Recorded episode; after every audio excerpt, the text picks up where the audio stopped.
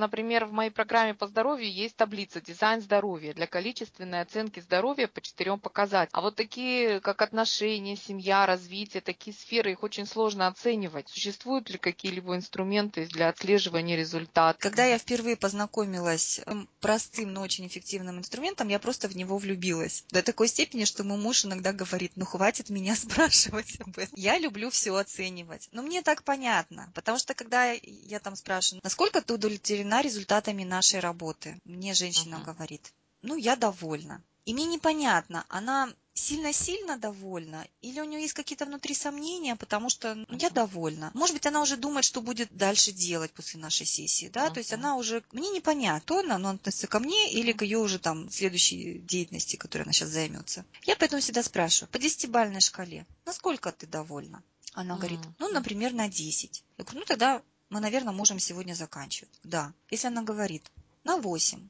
А что не хватает, чтобы было 9 или 10? Ну и там следуют разные варианты, очень часто идет практики. Сейчас она видит путь, но она еще не попробовала, а вот она когда попробует и получит прям вот уже результат реальности, это будет 10. Это тоже нормально. Когда мы начинаем работу с клиентом, ну если это классическая схема, то я беру колесо жизненного баланса, мы там смотрим 8 схем, например, отношения в семье. Как правило, э, есть конкретный запрос, запрос, что меня uh-huh. вот не устраивает, например, он мне дарит мало подарков, или вот он мне говорит неприятные вещи, кстати, или еще какие-то, чтобы я просто хочу улучшить свою жизнь, если честно, мне не встречалось. Но если такой запрос будет, то его тоже можно э, разбить на сектора. Э, вот этот э, ну, круг, да, обычно мы рисуем круг, разбиваем его на сектора. Он может быть индивидуален для каждого конкретно. В самом начале мы говорили, что я и моя семья – это нечто уникальное. И поэтому из каких секторов будет состоять моя счастливая семейная жизнь, mm, буду решать вот, только да. я. Я как коуч помогу спрашивать, задавать специальные mm-hmm. вопросы,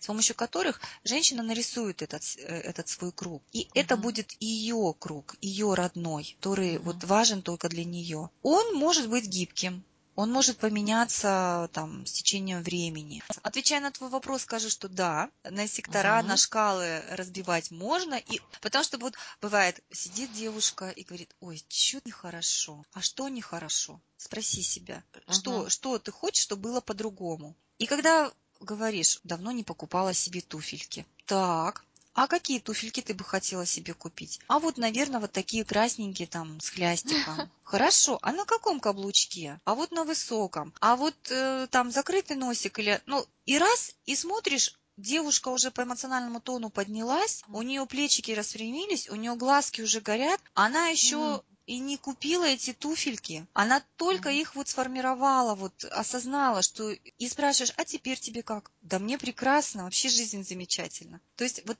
интересно, что даже она может не купить эти себе туфельки, да, а да, она все да, равно да. ей уже хорошо. Вот я к тому, что нужно обязательно вычленять. То есть не бывает все mm-hmm. плохо. Да? И если человек чувствует, что ну что-то плохо, пойми, что, а как это изменить, а что бы ты хотел. И вот, вот эта работа коуча такая интересная.